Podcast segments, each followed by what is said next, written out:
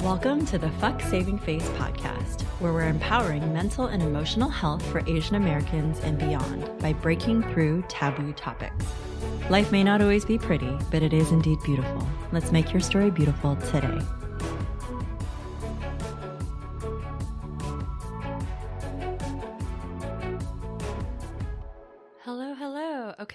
Trying something different because my computer, my laptop, totally went kaput.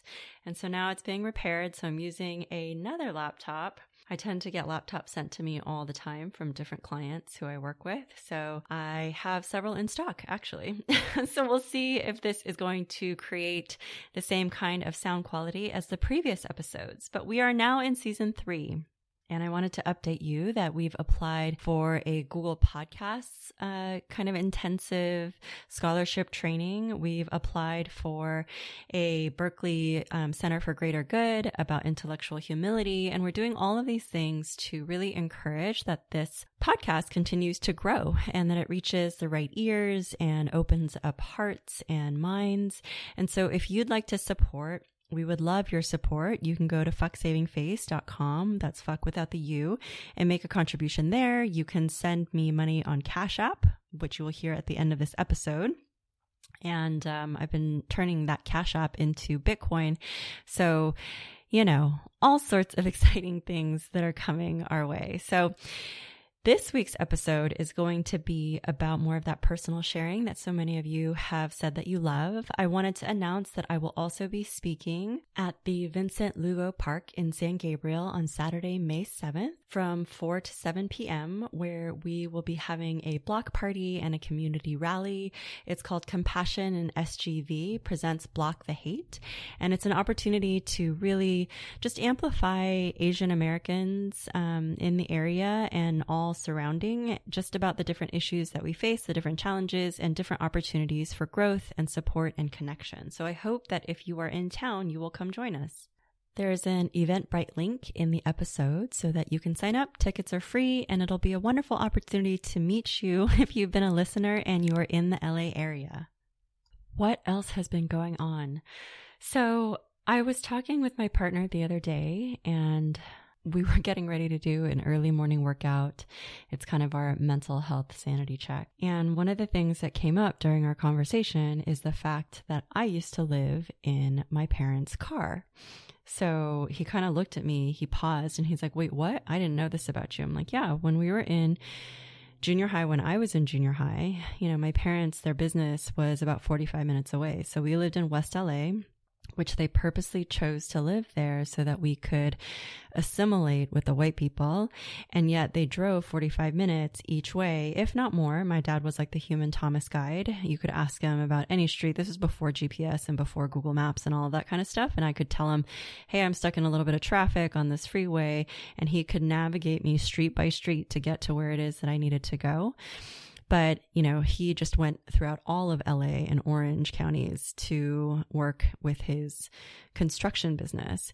And so my parents also had an aquarium store and the aquarium store was in Rowland Heights and they would drive, you know, if you've ever been in LA traffic, it is a fucking monster. So I don't know how they were able to bear it, but they did this every single day and they had four children in tow. And so I'm the eldest. And at that time I was in junior high and I'm nine years in age difference to my youngest brother.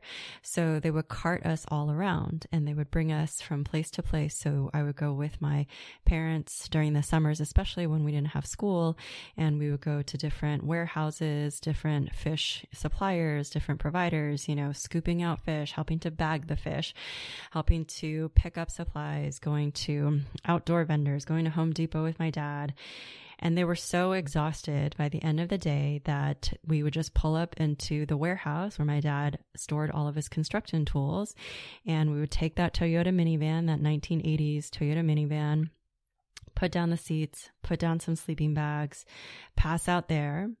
Then we would kind of do this towel shower in the bathroom because there was not a full shower in this warehouse. It was just an office, you know, strip mall essentially. So it was just a normal bathroom sink and then we would clean ourselves off and my parents would drive us all the way back to West LA to go to school, drop us off and then repeat. And so I hated the summers. If we weren't in summer school, then we had to be carted around. We didn't get opportunities to do camp or to play or anything like that that I do for my daughter now.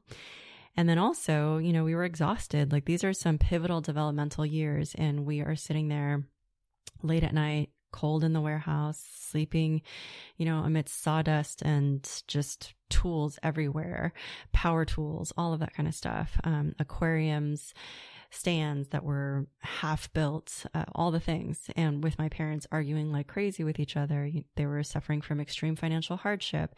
So all of this time was so chaotic. And I remember reading Trevor Noah's book and he, it's his memoir and he describes how he used to have to live in the cars that his stepdad had at this car repair shop, this auto repair shop. And it just brought me back immediately to what that was like, to trying to get comfortable, to just being so uncomfortable. I remember getting my period when I was at this warehouse and not knowing what to do because, you know, not only did I not have those kinds of conversations with my parents, but there were no supplies. I was the eldest, so I'd be there with my siblings trying to figure out how to play in a gravel parking lot when, you know, my parents were just running around what felt like with their heads cut off, just trying to get to the next day and get to the next day. During that time, it also, because there was no kitchen, there was nowhere for them to cook for us, they would take us to Chinese restaurants and try to feed us. And so we got very accustomed to eating out. And so, in retrospect, I think about my grandmother's cooking and how we just didn't really fully appreciate it. Uh, when I see photos or old VHS tapes of that time, I think about all that heart and that love and that cooking, and I just wanted spaghetti or, you know, just trying to figure out life at that time. And I find something that's really interesting to me now is that there are moments that I found myself in the last day or two, especially when I've been really overwhelmed, because on top of having a marketing and branding agency, one of my former clients asked me to come on full time. And because of the offer of equity and health insurance benefits for my daughter and all of these other wonderful perks, and just simply because they're a unicorn of a company in which I just love everybody who I work with and all of the work that they do, also doing that in addition to this podcast, in addition to having the little book of Tibetan rites and rituals coming out through Ulysses Press, and then now me pitching out my memoir. So there's just plenty of things going on. And I'm also a divorced parent, which means that 50% of the, my time is spent being a single parent and just doing everything on my own, not really having extended family. I have an amazing community of other moms around, and I'm so blessed and grateful for that. But at the end of the day, it's me and her. And so when I find myself exhausted, I realize that I start to get very angry and I start to get angry at the fact that I am supremely good at being able to be there for the other people in my life. I have a deep intuitive sense that was actually deepened by this neuroscience intensive that I completed a couple of weeks ago. And I was able to just rewire a lot of um, kind of let go of a lot of old traumas, to show up with a no bullshit attitude, to be unapologetic in how I am now, to reframe my parenting style with my daughter, all of these really amazing, great things that have happened. And because of the way that your brain works and because of the neural mapping and the circuitry, it will just continue to build new neural networks. So over the next year, as was explained to me, it's going to be an upward trajectory, this arc of me becoming more and more amplified of who I'm meant to be.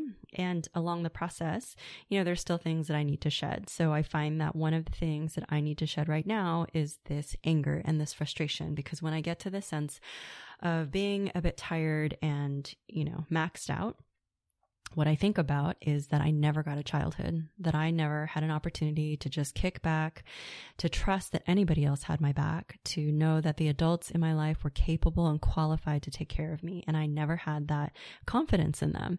And so because of that, it feels a, a bit like I was shortchanged and it's not fair that I didn't get this opportunity. So because from here where I stand now, moving forward into my life, there's not going to be that. There's not going to be this opportunity for me to kick back because I'm the owner owner of my life.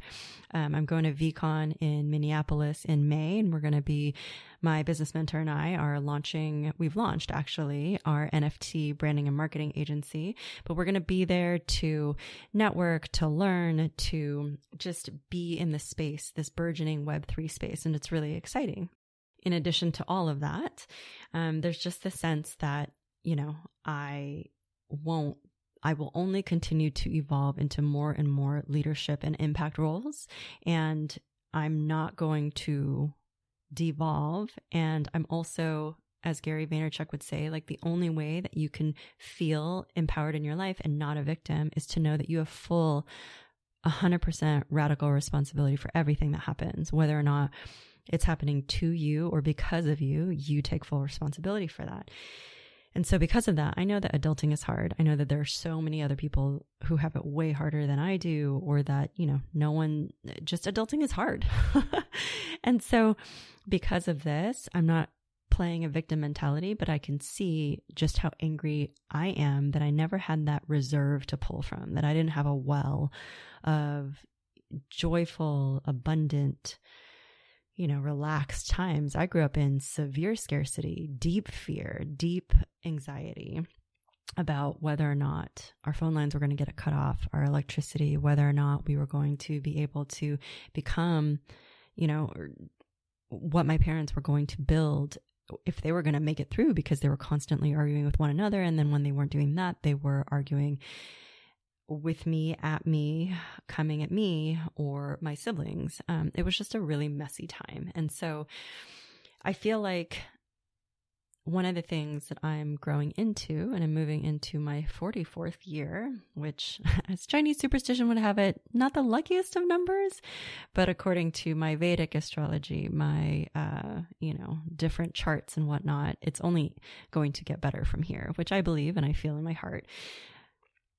So, all of that is to say is that being human is a mixed up, messy kind of experience. And so, if you are like me and you grew up as a child of immigrants with a lot of these similar stories, just know that you're not alone. And know I full on feel so much uh, appreciation, I guess, gratitude that it's made me who I am because I feel like I'm able to accomplish so much more. And my resilience and my resolve are unparalleled. Um, I I know that I'll figure it out. I know that I'll get it taken care of, but it doesn't mean that it doesn't come with these pepperings of frustration or isolation or upset uh, at a past that I can't change. And instead, just figuring out how to be human, be open and honest and authentic, express myself as best as I know how, and move forward with getting my needs met. So, right now, I find myself feeling challenged and struggling. And this is not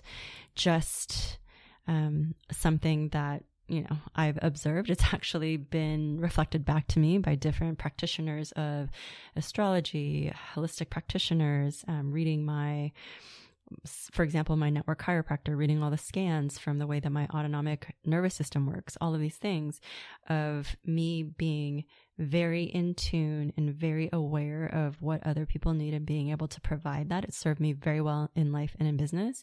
And yet, when it comes to my turn, that it's extremely challenging. Um, it I've had someone say, like, it feels like you are repeating yourself or that you're using words, but people don't seem to fully grasp the gravity of what it is that you're trying to express to them when you are in need. And that's exactly been my experience, which I have to tell you, it's also super frustrating because I'm a writer. My whole entire life is built upon words. I very much know how to express what other people's sentiments are and even my own sentiments um, when I need to express them. And yet, there's some sort of disconnect that's happening between what it is that I am trying to convey and the weight at which it lands so that other people understand what it is that I'm trying to say. And so right now in my growth opportunity, I'm learning how to better express that and get those needs met and better understand myself to get those needs met. So all of this is just to share that there is so much growing for each and every one of us. And our growing isn't going to look like anybody else's. So you may have heard, or you may hear in future episodes, the different guests that I bring on. a lot of them have also shared that like this is one narrative. Any movie that you watch, any story that you read, it's one narrative. And you may resonate very, very much with that narrative, but it's still just one perspective and one view. So when I was teaching yoga and I was able to interview someone about Diksha, which is this method and path towards enlightenment, they were saying that however many people there are on this planet, that is how many paths to enlightenment there are. So I used to think it was this path that seemed to resonate with me the most, or this teacher who figured this out with similar life experiences, or this ethos or ideology or approach but you are going to continue to evolve and your consciousness now won't be what it is in the future. It's already changed from what it was in the past. So it's up to you to become a master of your own life and that I always believe life is an upward moving spiral so that it gives me the opportunity to have grace and compassion for myself when I find myself hitting upon similar lessons. I remind myself that it is not the same, even if it feels similar inside of me. I'm approaching it with a different level of awareness that I didn't have before. And so ideally, as I continue to refine, I won't come across those same exact or similar lessons anymore, but instead I will evolve and grow into something else. And so I hope that this whole episode today was just to help you normalize whatever it is that you're going through, to encourage you to seek the help that you need one of the conversations that I've been having with my partner is I'm fully aware that he is not the be all and an end all of my support system and that we still have different learning as two people coming together creating a dynamic and that I have other people in my life many many other people in my life and I've always been really resourceful in knowing who to go to for what Sometimes I wish it could be a catch all. One person can do all of these things. But instead, I know that if I'm feeling challenged in this area of my life, then I'm going to need to go here. If I'm feeling challenged in this area of my life, then I'm going to need to go there. And so I hope that you actively participate in your own healing, that you understand that the more questions that you ask, the more answers you will find, and that will lead you to the next thing, and to the next thing, and to the next thing. And so it may not be that on your quest and your path you find exactly the solution right away, but you keep on looking and you keep on going and you keep on growing. So that is what I have to share with you today. We have more exciting interviews to come. We have more mindfulness episodes to come as well.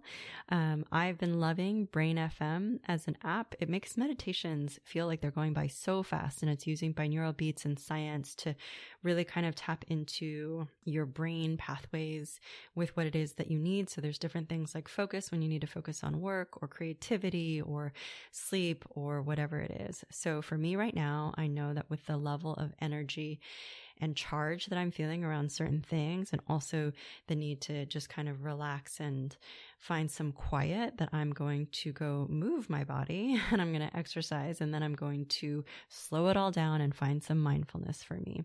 I hope that you were able to do the same to get the support that you need to continue to become who you are meant to be Remember that I've always said that I believe hurt people hurt people. So to help heal the world, we can stop hurting ourselves and stop perpetuating any intergenerational trauma or create the kind of legacy that we would like to leave behind and uh, be the people that we want to be to make the greatest impact. And when I say greatest impact, I don't mean that you need to be shouting from a platform one act of kindness can create the most remarkable ripple effect. So I hope that you are able to find your own center and your own space. And I look forward to connecting with you in our next episode.